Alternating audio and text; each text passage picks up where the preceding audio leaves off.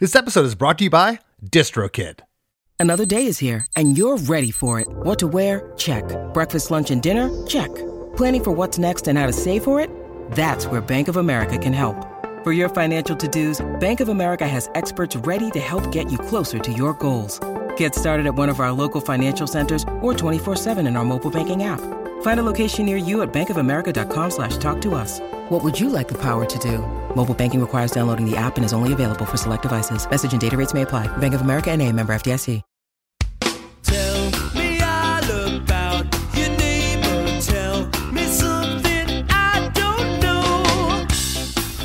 know. Hey everybody, today's guest is Dan Potast, lead vocalist and guitarist for Saint Louis, Missouri ska punkers M U three thirty. I've known Dan for over a quarter century, and man did we have a lot to talk about. Him and I discussed the inspiration, writing, and recording of the M U three thirty track Neighbor, taken from their nineteen ninety-seven third full-length album, Crab Rangoon. Dan shared a very relatable story behind the song of having a serious romantic interest back home while touring nonstop back in the day, and how it affected that relationship. He talked about how he felt this was the first album where he really branched out as a frontman, writing full songs by himself and being the sole lead vocalist. We touched on what each member of M U three thirty brings to the table musically, in particular, drummer and backing vocalist Ted Maul, who we both agreed is one of the most underrated drummers in punk rock. I found it interesting that even to this day, Dan rarely demos a song, preferring to feed off the spontaneity of creating it fresh off the cuff. One and done. And I think Dan is a wonderful example of carving your own path and musical career out of sheer perseverance, drive, and passion. He's a lifer. For all this and a whole lot more, strap on your pork pie hat and suspenders, and I'll see you on the dance floor. Hey, hey, have you heard? Krista makes a podcast. Hey, hey, have you heard? Krista makes a podcast. Hey, hey, have you heard? Krista makes a podcast. Hey, hey, have you heard? Krista makes a podcast. Hey, Dan, how's it going? It's going great, Chris. You know, I got to thinking the last time I saw you was twenty fifteen. You were playing guitar with Skankin' Pickle, and we did a couple shows with our friends Kemuri over in Japan. Uh, and I can't believe that was uh, almost seven years ago now. That's wild that it's that long ago. Where does the time go? And, and of course, started thinking the, the past couple of days when you had mentioned that you, you could sit in on the show, and I just thought about... Uh, But thought about your band, thought about you, M U three thirty. I, I remember seeing you guys at the Hardback uh, Cafe, mm. which we just called the Hardback in Gainesville, sure. uh, which would have been, which would have been around ninety-four. I think that, uh, yeah, I think Press had maybe just come out. Yeah, that sounds right. Yeah, and J- Jason was still in the band, uh, uh, your your ex vocalist. Oh, okay. Well, interesting. If we were touring on Press, then our first singer might have been in the band. No, it was definitely Jason, so it must have been Chumps then. It must have been ninety-five. Must have, must have been Chumps. Yeah, it might have been ninety-five. Yeah. And I want to say that, you know, gosh, remember the, the compilations everybody was on back then? And I think that's how I heard of you guys. Yeah, comps were so important in the, yes. in the like early nineties. Oh my God. Yeah. I met so many great friends through comps that I wound up touring with and just remaining friends with to this day. Yeah. Sure. And, and, it's crazy to think back to that time period.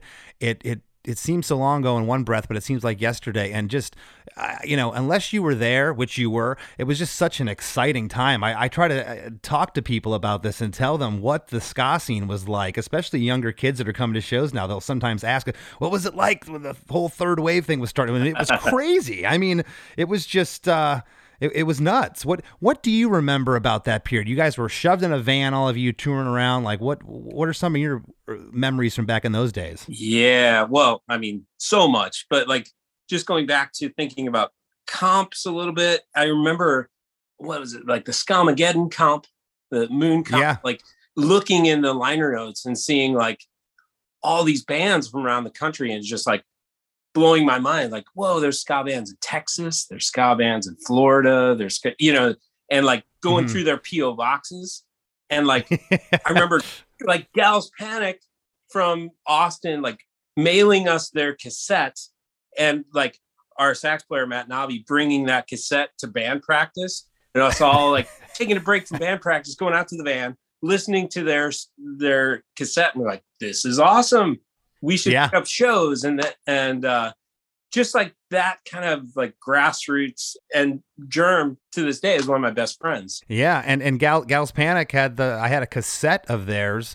Uh, I remember the song "Scoliosis Skank." Yeah, the best, so good.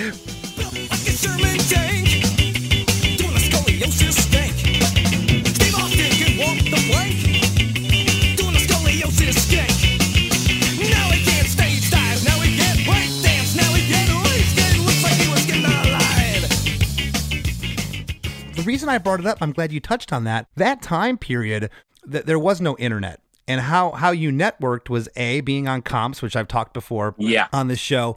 Uh, you got on comps, but you made friends with bands. I mean, we had we had Slapstick in Chicago. We had M U in Saint Louis. So when you went there, you piggybacked off other bands, so you had a crowd. Otherwise, you show up to Saint Louis on a Tuesday night starting out as a band, you, you're going to sure. probably be playing to the, the bartender and, and one kid in a checkerboard jacket. Totally. And I, I remember doing uh, like a little Midwest run with you guys at some point really early yeah. on.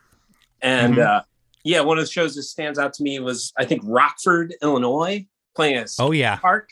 Yeah, you guys stayed up with us that night. We, I remember screening our shirts, and we slept on the ramps of the skate park. It was like ninety-five.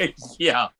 Yeah, and I remember Ted like skating like really late into the night, and maybe you guys being a little frustrated with him skating too late after you stayed up and, uh, and screened shirts. I don't know if that. I mean, what was what was there back then after hours? It was, you know, b- beer, weed, and and, and uh, skating. I mean, we had we didn't have cell phones. It's like, what what did you do to keep yourself occupied? You, totally. You know, uh, yeah. hit, hit the hit the Waffle Houses and, and everything else. But such an exciting time. And, you know, M U started, you guys started in, in eighty-eight, and yeah. your last record came out uh, twenty years ago now, Ultra Panic. Which, again, I, I that that's insane, but really, really got to bro down with you guys uh, on the Sky Against Racism tour. Which, for sure. Which yeah. was April of ninety-eight. And that was uh, when you were touring behind Crab Rangoon. And the song we're going to talk about today, Neighbor, is uh, on that record. And that record came out in nineteen ninety-seven. Dan, I know you remember this for sure, but you had those staples that you listened to in the van. I- I'm telling you, we listened to Crab Rangoon a, a thousand, ten thousand times. I don't know what it was. We oh, knew the they... record front to back. You had those albums, and you, you, you, you I don't want to say you got into a rut, but you got into like this, sure. this cycle of just listening to stuff. And uh, that was a, a really special record. I, I feel that you guys put out. Oh, that's, that's really nice to hear, Chris. That, that's nice. I, I know what you're talking about. Like certain albums just become like the soundtrack to your, your life, the soundtrack to touring at that point. Like, and when you hear it, like, I don't know, certain things like take me back to touring in that in that era, and like all those memories come rushing back when I hear that song, you know. Absolutely. And, and you guys kind of really were one of the first bands to me to to branch out. You know, you, yeah, you were a ska punk band, but you really embraced the the singer-songwriter thing on Crab Rangoon, and even the follow-up record, uh, uh, nineteen ninety-nine's M U three thirty, the self-titled, where it was like this Elvis Costello, Jackson Brown type thing that you incorporated with the ska that I loved, because thanks, man. As you know, back then, a, a lot of the bands were starting to be homogenized. It was all kind of, you know, what band is that? Oh, there's horns and upstroke guitars. You, it was hard to tell some bands apart. Sure. And I, you guys set yourself apart on that record for sure. Thanks, man. Yeah, that Crab Rangoon was kind of a pivotal record for us in that, like, I became the the lead singer on that record. The, our yeah. first two records, we had two different lead singers, and uh, Crab Rangoon, I I took over those duties, and for the first time, I was writing the songs and singing the songs that I was writing. So I felt like my voice was kind of full, for the first time fully coming through on the records. Yeah, and and of course of course you were a five piece for the first time in the band's career. You had, you know, of course, Rob Bell on trombone, and and, and with the addition of uh, that record, uh, Jerry Lundquist from Skankin' Pickle, which legendary, in, insane, wonderful human being Jerry is. Yeah. Uh, Chris uh, Diebold on the bass, and, and of course Ted Maul on the drums. Uh, you guys were were all rippers in, in in your own right, and you know.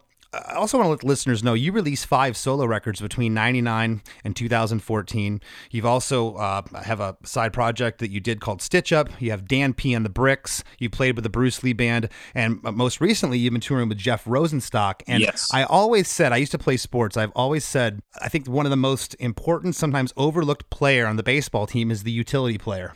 And and you are kind of like that guy in, in, in ska punk. Like you're just constantly immersing yourself in projects. And, you know, people ask me all the time, how do you make it? How do you have a career? I've talked about you before. I'm like, you do it like Dan P. Oh, you get the acoustic, Chris. you get the acoustic, you get the acoustic in the back seat. You get your T-shirts in a box and you go town to town peddling your wares and selling your music. Yeah, thanks. I think I I have a pretty short attention span, too. So I think I get bored with things quick and move on to the the next thing. To go back a little bit, there's I also play in a band called Sharkanoid. With uh, Rick Johnson from yes, Monsterplug. yeah, from Monsterplug. We put out a couple full length albums together as well. But yeah, I think I just I also have a tendency to like write, record, and put out an album, and then just like forget about it and not not too much touring, and then because by then I'm on to writing the next thing. So sometimes that's good, yeah, and sometimes that's a detriment. So I think it's great, and I'll tell you, you don't see a lot of guys that continued as they got older. Okay, either they burned out or they said, I've had enough, or I, I'm going to go, you know, uh, get the dreaded real job or whatever. But here you out, are out there year after year as you got older. You're still at the merch booth. You're the merchandise person. You're the yeah. front, you know, you're, you're the face. And there's something commendable to be said about that. You know, you've had a career in music because you didn't rely on some label to pick you up or, or this and that. You did it yourself, the old the old D I Y ethic. Yeah, I think each year uh, it seems a little bit like gambling, just like, okay, I'm going to double down again. I'm just going to keep going all in again, all in again this year. And uh, for me, luckily, it's kind of worked out. You know, I mean, it's yeah. worked out in that I've, I've been able to keep being creative and put out new stuff. So like, yeah, it's worked out. I guess it has. I've used the term before on the show. Uh, you're, you're what I call a lifer, and it's refreshing and it's awesome. And oh, thanks. For you know, going back to this record, there was a ton of songs that that I I, I even had been texting back and forth. You know, I kind of gave you some choices of what do you want to do out of it? Sure. I mean, Tune Me Out, Father Friendly. There's just so many great songs in this record. But you know, you said why don't we go with Neighbor because it's a great story, and uh, I want to talk about Neighbor. I want to talk about this track. Do you do you recall writing it? Yes. Yeah, I totally do. Man. Okay, where do I start?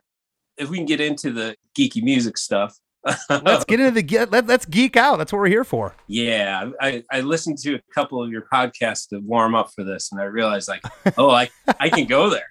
I can go there.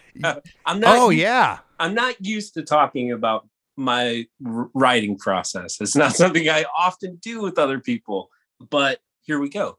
Uh, and I think it's cool. And re- real quick before, not to cut you off. Yeah. I just want to tell you, gosh, I don't even know how many, we've been at this for a year and a half now on the show. This is one of the most different arrangements of a song I've ever, ever seen before. It's nice. intri- it's intriguing. So when we get into this, I've, I've been so looking forward to this. Now let's talk structure, man. yeah. We'll, we'll, we'll, we'll get there, but I, but I guess we'll, we'll start with, uh, you know, remember writing it. And was this written for Crab Rangoon or was it something held over from a previous record? It was definitely written for Crab Rangoon. Yeah, it was okay. in that in that era where it was like, okay, I'm I'm the songwriter and singer now, and like, and that I think also allowed me to start writing some things that were a little more personal about my own life, and just put that in there. And uh, whereas before it, it felt weird to write, would have felt weird to write personal stuff and have someone else sing it to me. I don't know. Mm-hmm. Um, maybe that would have been nice, kind of like there's a deflector shield, have someone else say the words that are in my brain. Maybe that's maybe that would have been a good thing.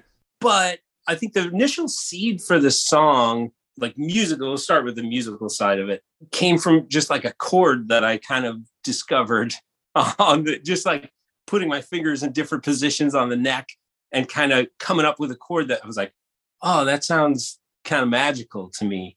And uh I I, I play it. I, I got I brought a guitar because I knew I would. I love it. I love it. So so it's this guy. I just kind of um, it's just a weird shape that I'd never seen or heard anybody play, you know. Um, and I had to actually like before this podcast, like sat down and revisit and like what the hell chord is that? I just knew the shape, you know. And it, is that like an E flat, E flat seventh or something? Or it is. It's like an F minor six, is what oh, okay. it's out to be. But it's a weird voicing of it, you know. Um, it's got like so. There's like the F, the minor. There's the third, and that's like the sixth, I think. And uh, anyway, it's just like it's got a C on top.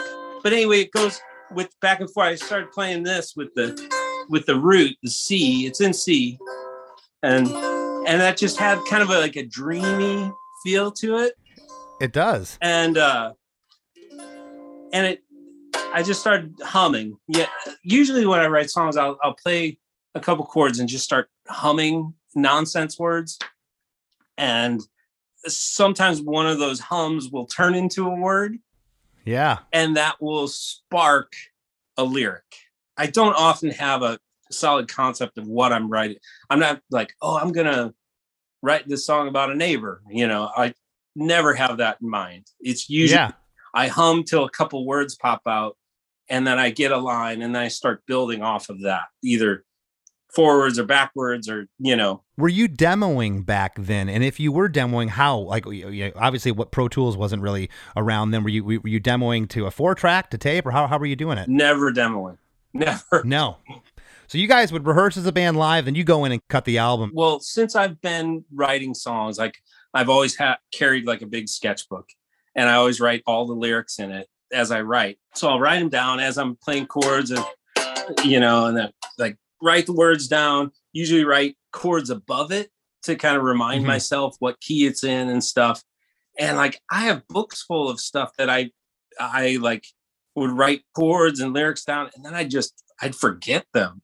I just, yeah. But like, I always thought like, if it didn't stick in my head and if I didn't revisit that enough to where it was up here in my brain, then maybe it, it wasn't worth finishing that song. I've always said that. I, if it's not catchy enough to remember, then it's not worth, not the, worth its weight in salt, right? Yeah. Yeah. So like, if I get one like that, like, oh, where as I'm falling to bed to sleep that night, like if I get one that's like, oh, that's that's cycling in my head and I'm trying to remember the lyrics, then I'm like, okay, I probably got a hold of one. Do you recall if you wrote this song in one sitting or or did it take time to, to for this to come together?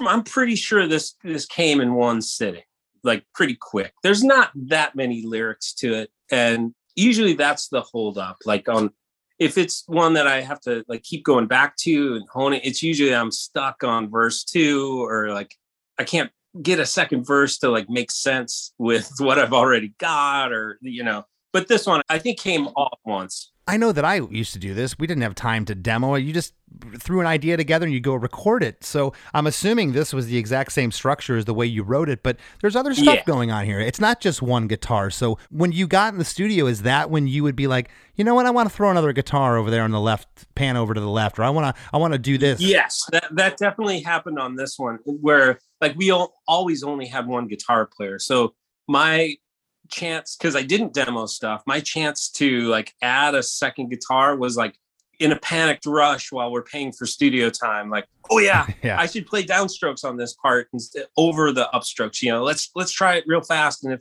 if it works, cool, but we'll move on because, you know, I'm paying money. Where did you record this record? We recorded with uh this guy Dave Probst in Saint Louis, and he was a guy that was like a local sound man for this band, this kind of goth eighties band called The Eyes that turned into a band called Pale Divine that had okay. kind, of, kind of a moment in Saint Louis. Tell me, where do the years go? Blink an eye and they fly. I don't want to get hurt, so just give hello.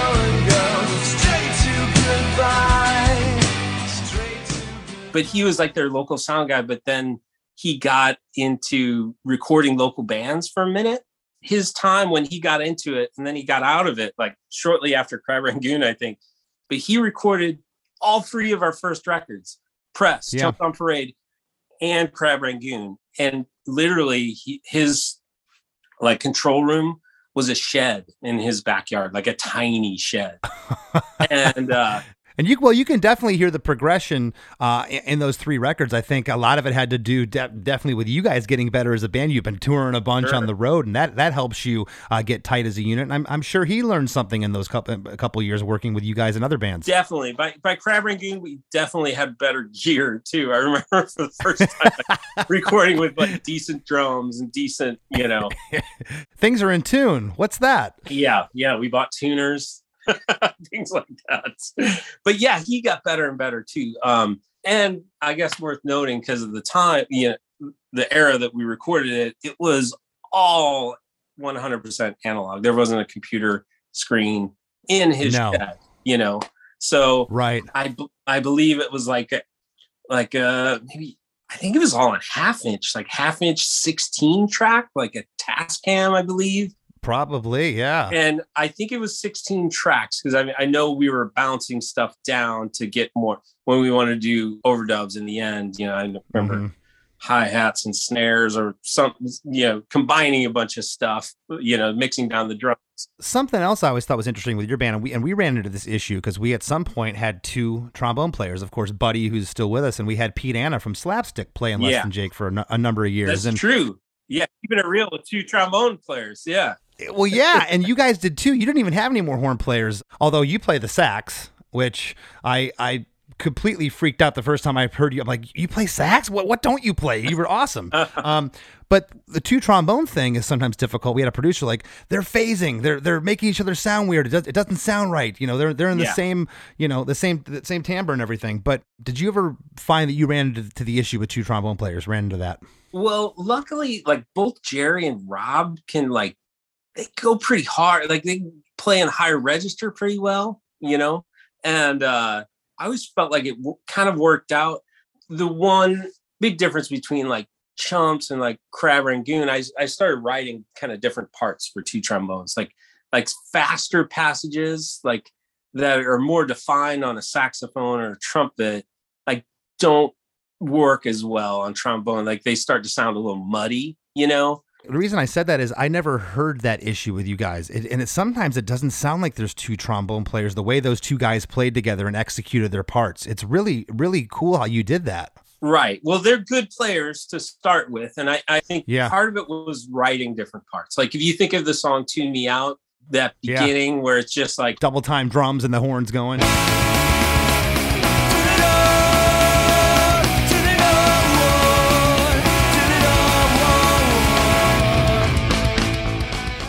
I wrote that part specifically because of how they played. I wanted that to sound like a truck horn, you know, just like, yeah.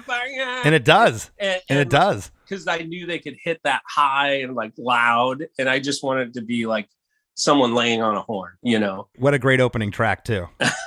Thanks. Um, yeah, it's awesome. So, so yeah, I think it was a combination of those guys just being good at what they're doing and like, and adjusting, like like if you go back to like Chumps on Parade, there's the one song Got Caught, like a, at the end, there's like three horns and they're all doing like crazy shit. And the passages are all pretty fast, you know.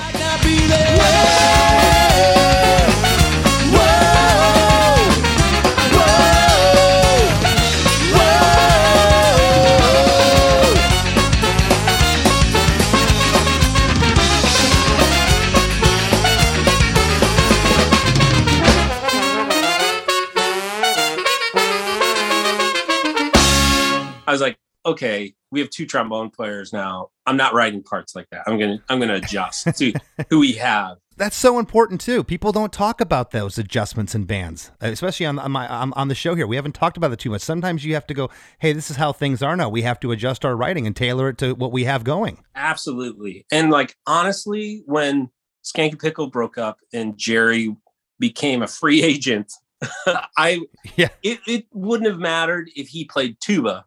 Or, you know, like I would have wanted that guy in my band, you know, he's such an asset. He's yeah. a genius and a lovely person. And, uh, yeah. So, yeah, I mean, if he would have played tuba, we'd have made it work. You know, it, it didn't, I wasn't so concerned of like, like, oh, we need a horn section that has like top end, middle and bass. And, you, you know, like I just wanted Jerry in the band. Cause like from the start, I feel like the relationships in the band and, those friendships, those are kind of the most most important thing to me. And like whatever sounds we made as a group, you know, the, like kind of the love between us is it's going to come through in the music, you know. Hey, everybody, don't you dare go anywhere. There's lots more Krista Makes a Podcast after these messages from our sponsors. Looking to elevate your music career? DistroKid is a digital music distribution service that enables musicians to distribute their music to online stores and streaming platforms such as Spotify, Apple Music, YouTube Music, Amazon, Tidal, and many more. DistroKid collects earnings and payments, sending them to you, the artist. With DistroKid, artists unlock a world of possibilities. From easily paying collaborators with splits, to securing your music with DistroLock, DistroKid covers all bases. Plus, you can promote your releases with HyperFollow and create eye-catching visuals with a Spotify Canvas generator, all for free. But that's not all. Introducing the DistroKid app, now available on iOS and Android. Artists can manage their releases, view streaming stats, and withdraw earnings, all from the palm of their hand. And for those looking to perfect their sound, check out Mixia. With its simple interface and customizable mastering options, artists can make their music sound polished and professional within minutes. And don't forget about Instant Share, DistroKid's newest feature. Share large files securely with collaborators, producers, and more, ensuring your music streams at the highest quality. Ready to take your music to the next level? Download the DistroKid app and explore their suite of tools today. Plus, listeners can enjoy thirty percent off their first year by visiting distrokid.com slash VIP slash demakes. That's distrokid.com slash VIP slash demakes. Hey, everybody. If you like Krista Makes a Podcast, I'm going to assume that you like music podcasts. And if you like music podcasts, check out One Hit Thunder. Each week, we dive into a one-hit wonder, and along the way, we gain some knowledge and have some laughs. Lou Bega, Crazy Town, Harvey Danger, The New Radicals, Aha. We're over one hundred episodes in now, and to paraphrase the great Matthew Wilder, nothing's going to break our stride. Subscribe to One Hit Thunder wherever you get your pods. And now, back to the show. I want to get into the song now, Dan. It's two minutes and forty-two seconds. It's a snare drum off the top. Boom. And you're just in. Tell me all about your neighbor. Tell me something I don't know. It's just a sticker. I don't have to measure. I know that it's bigger. I don't know about your neighbor. It's guitar, bass, drums, and vocals, and we don't get horns for a while. That's kind of odd, okay? Because, you know, ska punk bands, you you have the horn hook at the top, or they're somewhere. The horns don't come in for a little bit, and, and yeah. we'll get there. But uh, what are you calling this off the top? Is this verse one that starts it? You know, as I was toying, I'm like, is this the chorus? And I'm calling it a verse. I was trying to think of this. Like, I, I listened to the, the song last night. Like, cause I don't think I've ever really analyzed, like, what's the verse, chorus? I think it starts with the chorus. Do you? I, well, it, it, it's your song, so we're going to call this chorus one. I have it as verse one, and I want to read the uh, the lyrics here to verse one slash yeah. chorus one, uh, and I want, you, I want you to set them up for us. Tell us what's going on. Sure. Uh, the, the lyric is, tell me all about your neighbor. Tell me something I don't know. His chest is thicker. I don't have to measure. I know that it's bigger. I don't know about your neighbor. Right. Okay, so this was about a girlfriend. uh, at the time, we had gone out in high school, and that relationship continued into college to the point where we were touring a lot, a lot, like to where like I had dropped out of college, and and uh, she was still in Saint Louis going to school, and had moved into an apartment. And in this apartment complex, she had told me one time once when I had gotten back from tour that she had like hung out with her neighbor, this this guy from downstairs or whatever, had like come up and they had like made dinner or something, and and uh, not good. Not yeah yeah, but, but like in retrospect, I'm like, that was pretty cool. She's forthcoming about it, you know. And but I think what she was communicating, like in that conversation, was that was that she didn't really even want to hang out with this guy. but she was because basically because I was gone all the time. She was lonely. And yeah, so like, I think this song, you just in general to me feels like about what, like really any, as you put it earlier in the podcast, any lifer, you know, anybody who has dedicated their life to touring at some point has, you know, lost a partner, you know, or a, a marriage, missed funerals, missed birthdays, missed graduations, yeah, missed that, you name it. Yeah. That, that probably at some point in your life, if a relationship hasn't like dissolved, it's been affected like heavily, you know, just mm-hmm. by your absence. And uh, so that's kind of what this song is, is, is my first like real experience with, with like a pretty long-term relationship starting yeah. to just like tear apart. This is so cool for me, Dan, because I've, uh, you know, heard this song going back now twenty-five years. twenty-five years since I first heard it. Yeah. And I just love the song. I never really paid attention. I, I, I knew every lyric to it, but but hearing it from you now and and just the fact that I never even asked you about it before is kind of kind of kind of funny to me. But uh, after verse one, chorus one, whatever we're calling it, sure. um, it it's one measure of a guitar solo.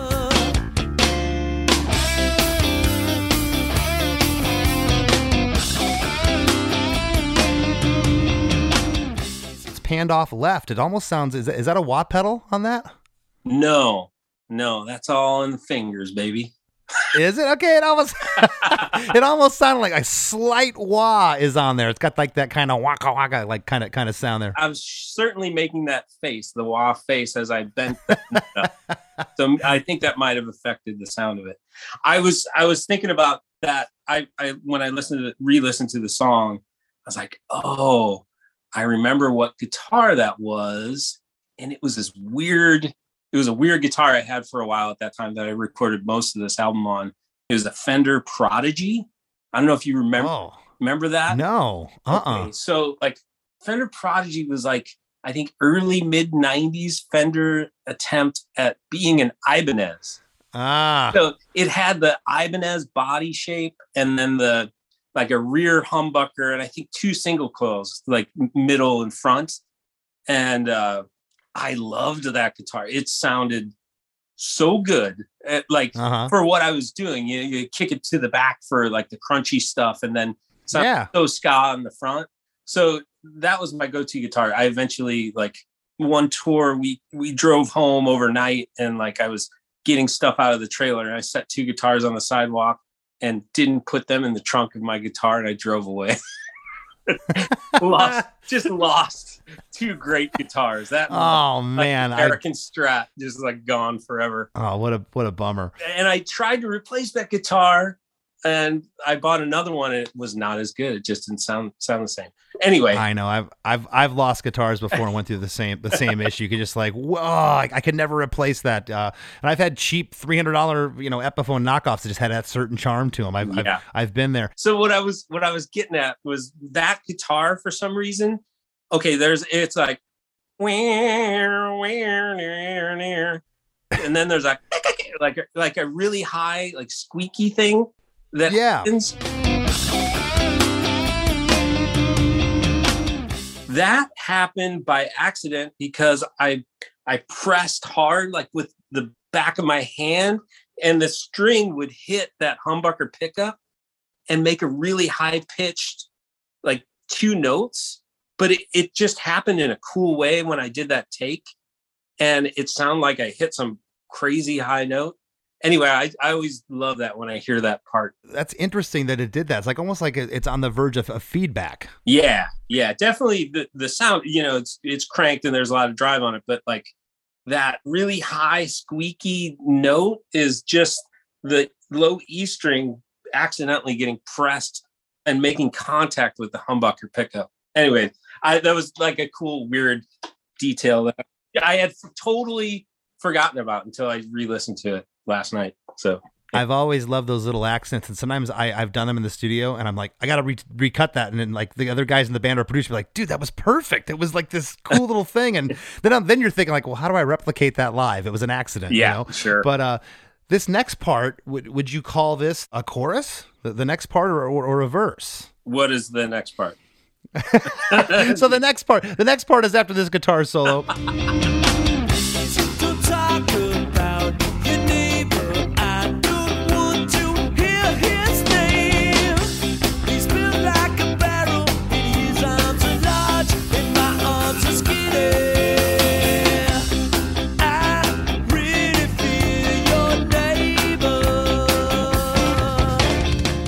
By the way, these lyrics are, are great. Please don't talk about your neighbor. I don't want to hear his name.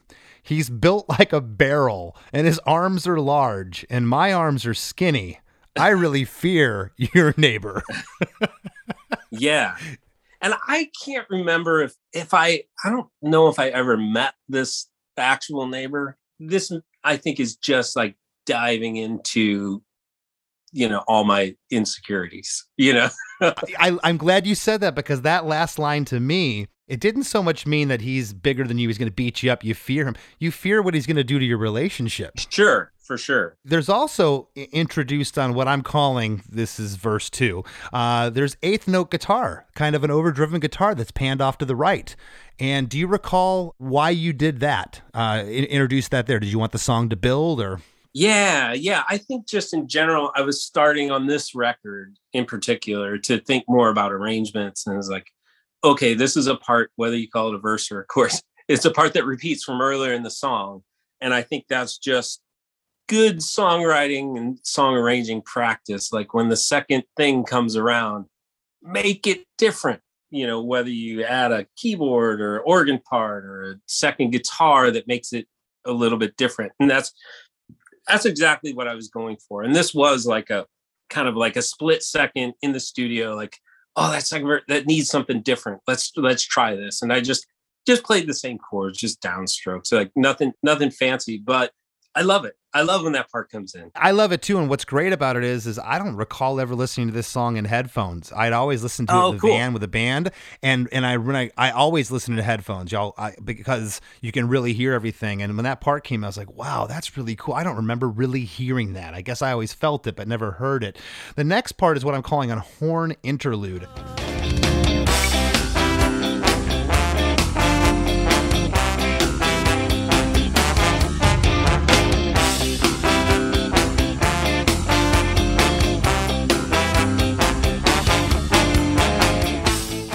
The horns are now in for the first time for two measures. It's the first time you, yeah. you hear horns in the song, uh, playing, uh, riffing off kind of the vocal melody here. There's also an overdriven guitar that's panned right that is kind of accenting the upstrokes of the ska guitar that is predominantly panned left. And it's kind of this interplay between that. I think that part's really cool too. Do you recall doing that? Yes. Yes. And going back to the, the horn line there, it's interesting that you said like, oh, the horn line's kind of replicating the vocal from, because the, the horn line was definitely the first thing that was written in the song. Like once I came up with that, I was like, oh, I like this dreamy chord. Uh, I uh-huh. was, I started humming and dun, dun, dun, dun, dun, and whatever, you know, and like, yeah. And that horn line came out first.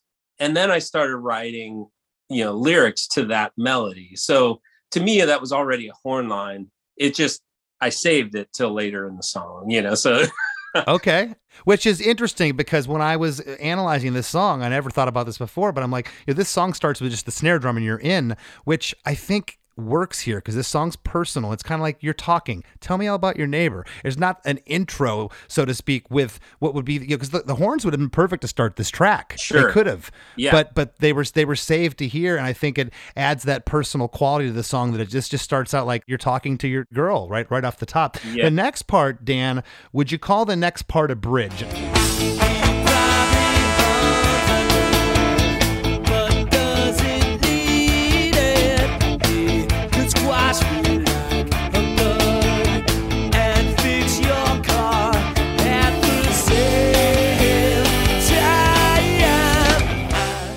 Yeah, I would definitely, I'd, I'd call that a bridge for sure. You'd call this a bridge. Okay. Yeah. He probably owns a gun, but doesn't need it. He could squash me like a bug and fix your car at the same time. Yeah.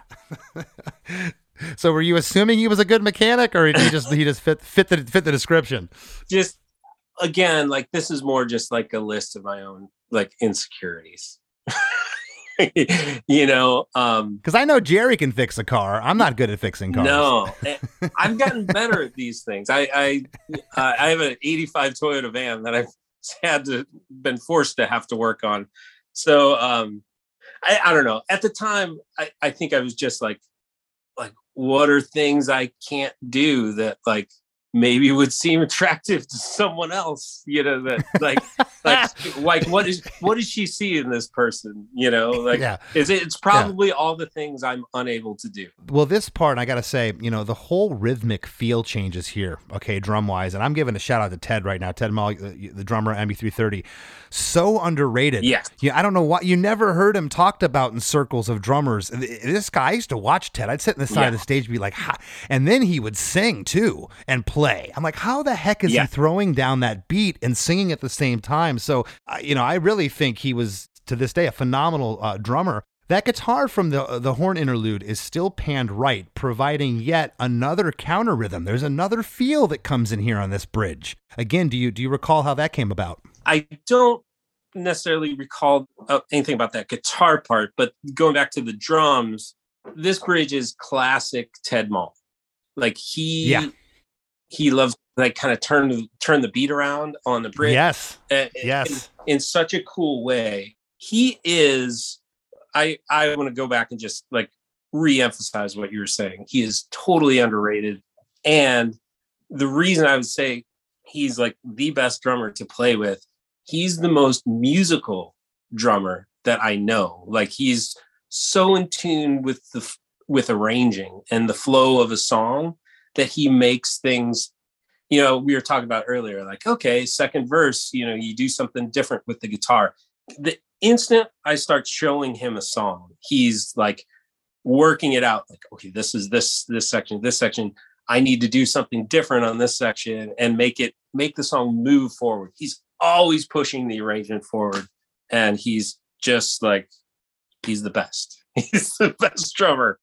And like also kind of unconventional, like wasn't super into ska. Yeah, he's great. You hang out with a band long enough, you can always tell, like, okay, who, who who's the ace card up their sleeve? And I always knew Ted was. He was just that, such a yeah. valuable, uh, valuable part of your band. Great drummer. The next part, I called this verse three, Dan. Yeah, yeah. I just lost you to your neighbor, but I don't think that he's your time. He's always there, and he makes you cook, and you never cold. The lyric is, I just lost you to your neighbor, but I don't think that he's your type.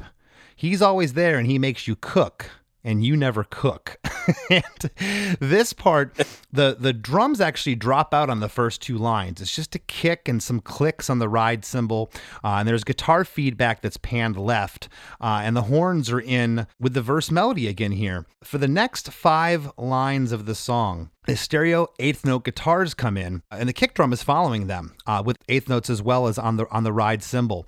And uh, I, I called this verse three, and then the next part uh, I'm calling a post verse before the outro at the end. And this post verse, we were just talking about it a moment ago, Ted, how he kind of throws the beat. I, I said a backwards drum feel comes in here on this part where you say, retrieve a beer for your new, retrieve a beer for your new, retrieve a beer for your new neighbor. Retrieve a beer for your new, retrieve a beer for your new, retrieve a beer for your new neighbor. Yeah! And then you let out this spirited, yeah, right there. It's interesting. At this point in the song, Uh, on the second uh, Retrieve a Beer for Your New, that's the first vocal harmonies that come in on the song. Right. Do you remember why there wasn't harmonies earlier or why you decided to put them there? I definitely think we were saving them intentionally. Like, because we have, backing up, you have that that full, like, Weezer build. That's why it's called, where it's just like downstroke, yes. kick drum. It's like, I was I was listening to Pinkerton, like, hard around that time. And that, that, uh-huh. is was like hitting me like right as I was breaking up with this girl.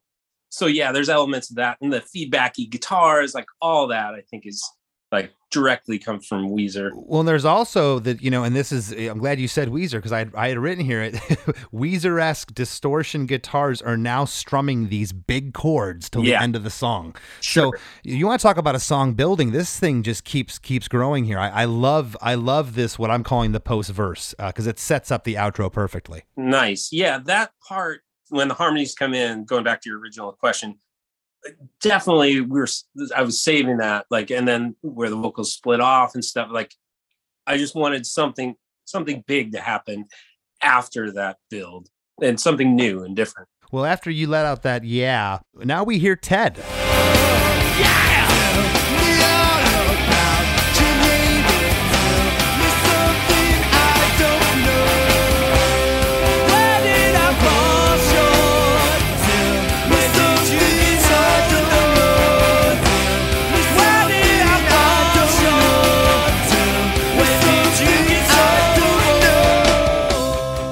Ted's voice comes in, and I always loved his voice too. It's got such a great, just ah, I don't know, it's just full, but kind of, kind of a little grovel on it. Just a great voice, and and Ted's saying, "Tell me all about your neighbor. Tell me something I don't know."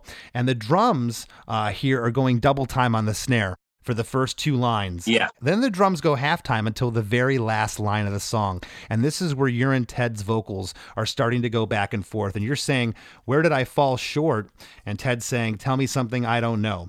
And you say, when did you get so annoyed? And Ted is, is saying with you at the same time.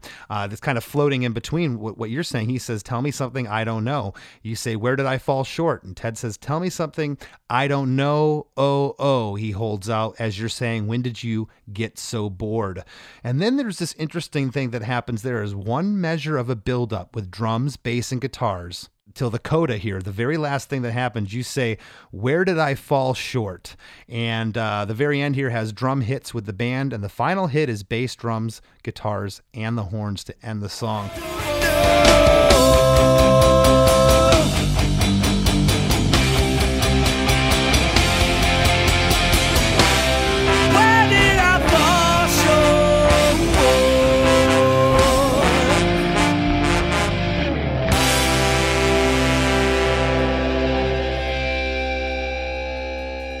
Something about the way you sing this last line, it's got like this, you know, not just because you've worn the horn rim glasses and people said you look like Buddy Holly all these years. It, you just have, it has this fifties feel to me, that way you sing that last line. It is so, it's so good. Thanks. Yeah. And I was, I was, I've been thinking about how, like, those questions I asked, you know, like, like, where did I fall short? You know, when did you get so bored? You know, like, it's funny because I feel like I answer all those questions earlier in the song. You know, when I say he's always there, you know, the answer is I wasn't there.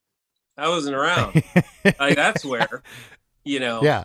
Even if I could fix your car, I wasn't there. Yeah, totally. All those things, you know. Did your girlfriend at the time ever hear the song or know it was about her? I don't know.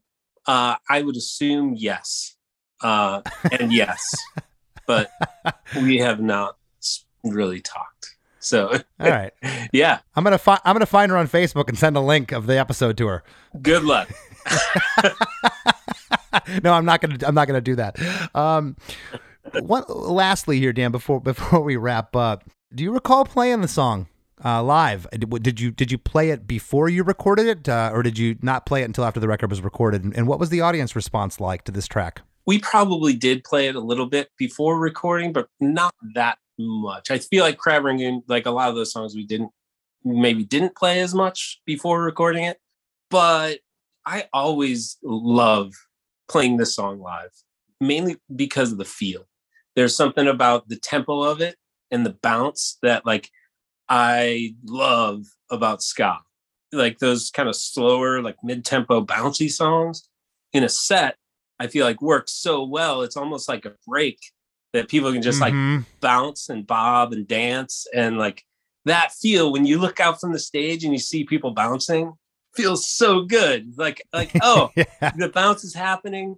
And like, it just feels like, yeah, people are having a good time, you know? And it's not a song that like you would see people slamming into each other. Or it's, it's more yeah, like, no. And, and that's, that's fun to see too from the stage, but like, I something about the bounce is just like, good times. Good times are happening right now. I'm glad you brought that up because that's nothing that I would have said. And you're so right. There's such a great feel of the song. And I know we've talked about Ted a bunch. It's it's really the whole band and that chemistry of what you were talking about. All our personalities coming out in this song, but uh, such such a great feel uh, with this track. And for me, man, uh, I can't tell you enough how many times I talked about it on this show. It, it music is all about memories for me. It's it, and when I listened to this, man, it took me right back to the van. It took me back to Sky Against Racism with you guys, cool. and just. I, I think I knew at the time that they were special times, but I, I, I didn't really realize because when you're young, you, you're invincible, you're going to live forever. Sure. And looking back now, it was such such a wonderful, uh, special, happy time of my life. And, and, and you were part of that. And this, this song was part of that. So, same, Chris, I, I think that about you, too, and your band and, and just those times we had together. Good stuff, you know. Yeah, I'm, I'm yeah, really well, thankful we got to do that together. Absolutely. And uh, so, you know, want to want to thank you for sitting in. And but before we break here, what's going on with you? What what's what's your next endeavor? When you when you hitting the road again? W- when's new music from Dan or M U or anything coming out? Yeah, w- when's the new M U three thirty record coming out? Come on. Maybe twenty years. I don't know. I, I'm not sure with M U three thirty. We played a show. Like right February, right before the pandemic. And it was, it was great. Like a hometown show, Delmar Hall. It was super fun, but I don't know when that will happen again. Right now I've been going hard with the, the Rosenstock band. Yeah. We just did like a, like a month and a half and somehow managed to play all the dates and not have any canceled. But we, we had a bunch of dates in January, but just canceled them because right, it just seemed right. Things are too hairy. You know, like, yeah. like it just seems too rough, you know, hospitals filling up and, and everything. So right now, I don't know. We, we're trying to postpone those to the summer. Fingers crossed that the world, you know, feels a little better to get out there and For have sure. a room full of people. But in the meantime, I have a new solo record that's in the can that I just uh, need to basically get it mastered that I'm stoked on. Kevin, the drummer from Death Rosenstock, played on it and I I played everything else, and uh, that's great. Yeah, I'm I'm stoked on it. I I went. This one feels just like kind of more rocking, kind of more rock and roll than a lot of my solo records. And yeah, stoked on that, and and just I'm stoked to be home from tour and with my dogs, and and be hanging out, going to the beach a bit, and writing music. That's my plan. So. That is awesome, man. Well, please do me a favor and send my love to uh, Ted, Rob, Chris, and Jerry. Tell them I said hello. Will do, Chris. Yeah, thanks for having me. You've done an amazing job with this podcast. I listened to a few episodes. I, I flew from Saint Louis yesterday, so I downloaded a few and checked it out. And you're doing some cool stuff on here. It's really impressive. Thank you. Guests that you've got, and and just it's. I love that you dive deep into like songwriting. You know, it's it's really. Interesting. It's really neat to hear uh hear the hear the curtain pulled back a little bit. You're do, you're doing cool stuff. Hey everybody, don't touch that dial. There's plenty more Krista Makes a Podcast after a few words from our sponsors. When you need mealtime inspiration, it's worth shopping Kroger, where you'll find over thirty thousand mouthwatering choices that excite your inner foodie. And no matter what tasty choice you make, you'll enjoy our everyday low prices, plus extra ways to save, like digital coupons worth over six hundred dollars each week. You can also save up to one dollar off per gallon at the pump with fuel points. More savings and more inspiring flavors make shopping Kroger worth it every time. Kroger, fresh for everyone. Fuel restrictions apply. As we near the end of the show, here's a band you might not know. Welcome to this week's Band You Might Not Know. If you'd like your band to be considered for Krista Makes a Podcast, all you have to do is email your song via M P three only and bio to bandyoumightnotknow at gmail dot com. This week's featured band is Tired Radio.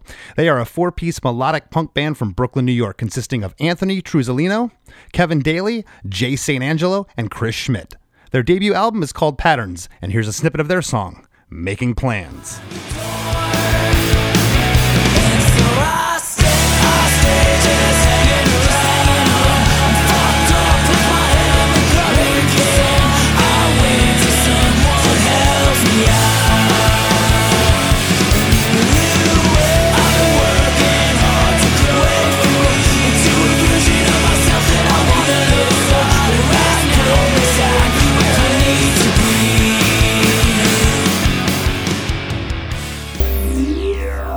The Rap with Chris and Chris.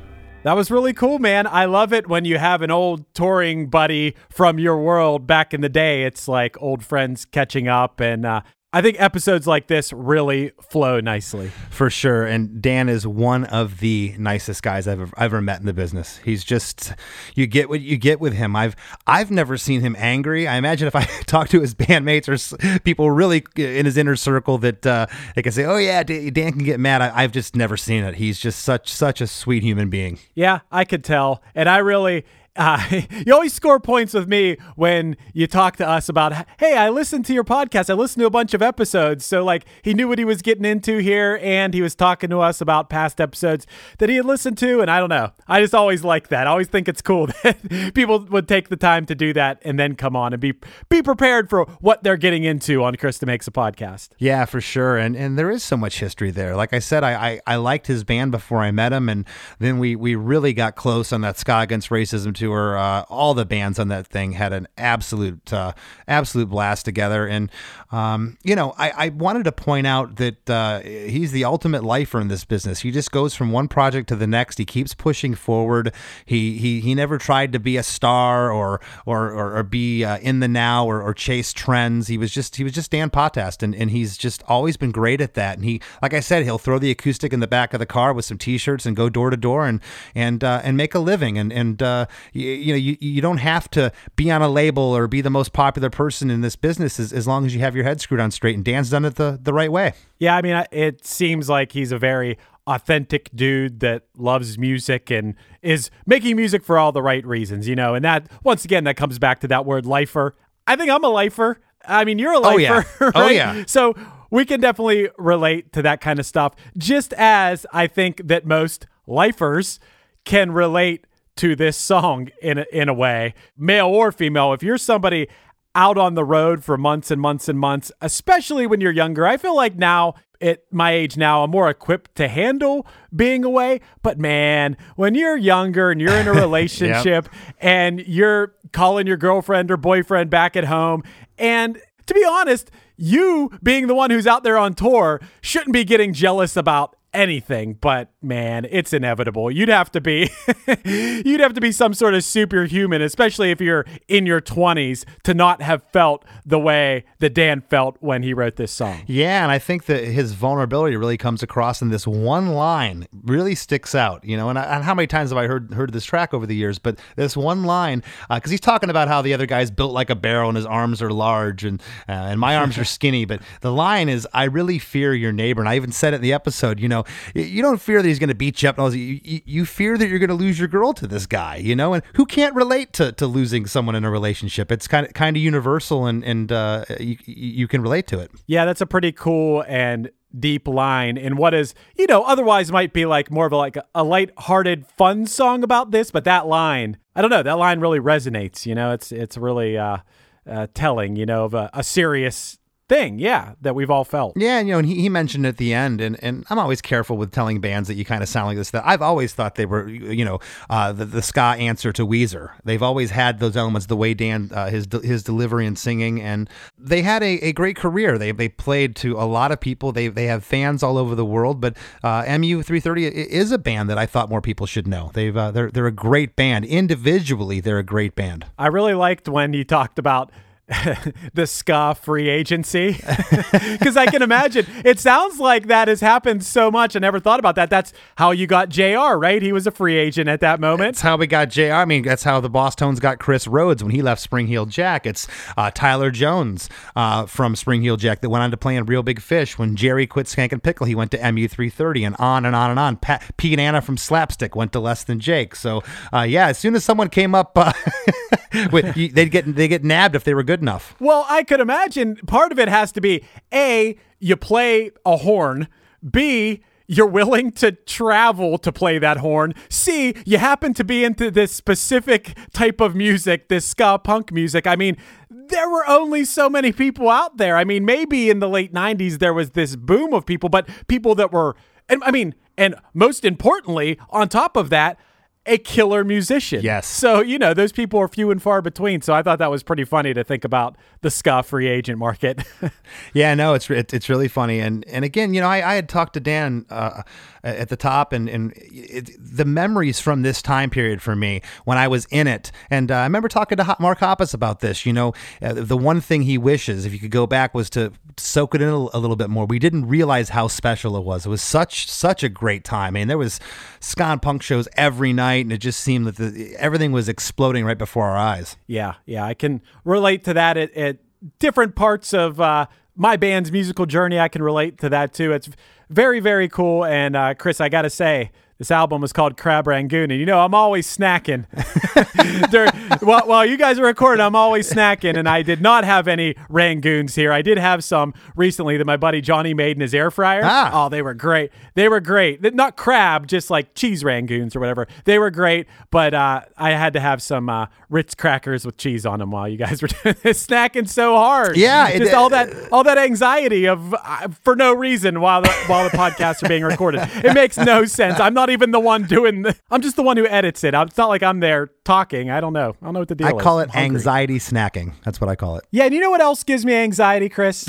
What would that be? It's when people don't leave us a five-star review ah. on Apple Podcasts and Spotify. We need those reviews. uh, anyway. Yeah. If you don't mind, it literally takes like two seconds to go on your, wherever you listen to podcasts, and just click that fifth star. It helps more people find the podcast, especially if you write a little review on Apple Podcast. We always appreciate that. It's a really nice thing to do. It doesn't cost you anything except maybe thirty seconds of your time. And believe it or not, it helps us secure those artists that you want to hear featured here on Krista Makes a Podcast in the future. So please give us a, give us a review, give us a, give us a rating. We'd really appreciate that. And uh, please, if you haven't already, join our supporting cast V I P program over at Krista Makes dot com for a couple bucks a month. You get bonus episodes. You get to possibly be a contestant on Defeat the Makes, our music trivia game show, uh, discounts on merchandise, and a whole slew of other things. It's a lot of fun. Once again, the supporting cast program can be found at Chris Demakes dot com.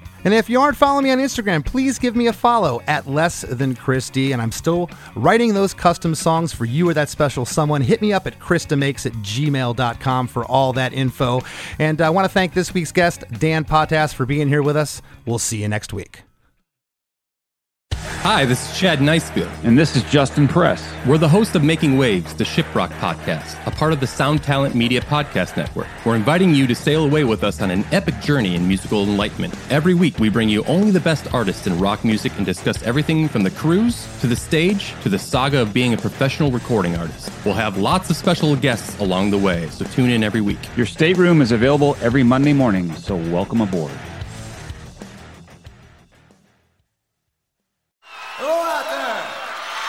Yes, we're out there, everyone. I'm Hal Schwartz. And I'm Flynn McLean.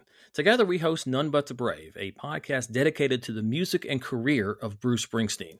Bruce and E Street Band are on tour right now for the first time in six years, and we're taking a detailed look at what's happening on stage in our bi-weekly episodes. We've also been recently joined by some very exciting guests, including rock journalist Warren Zanes and Stephen Hyden, Backstreet's Magazine founder Charles Cross, and Barstool's Kirk Minahan. If you're a diehard Springsteen fan, this is the show for you. So please subscribe to None But the Brave on your favorite podcasting platform, and we hope to see you further on up the road. Thank you so much. We'll be seeing you.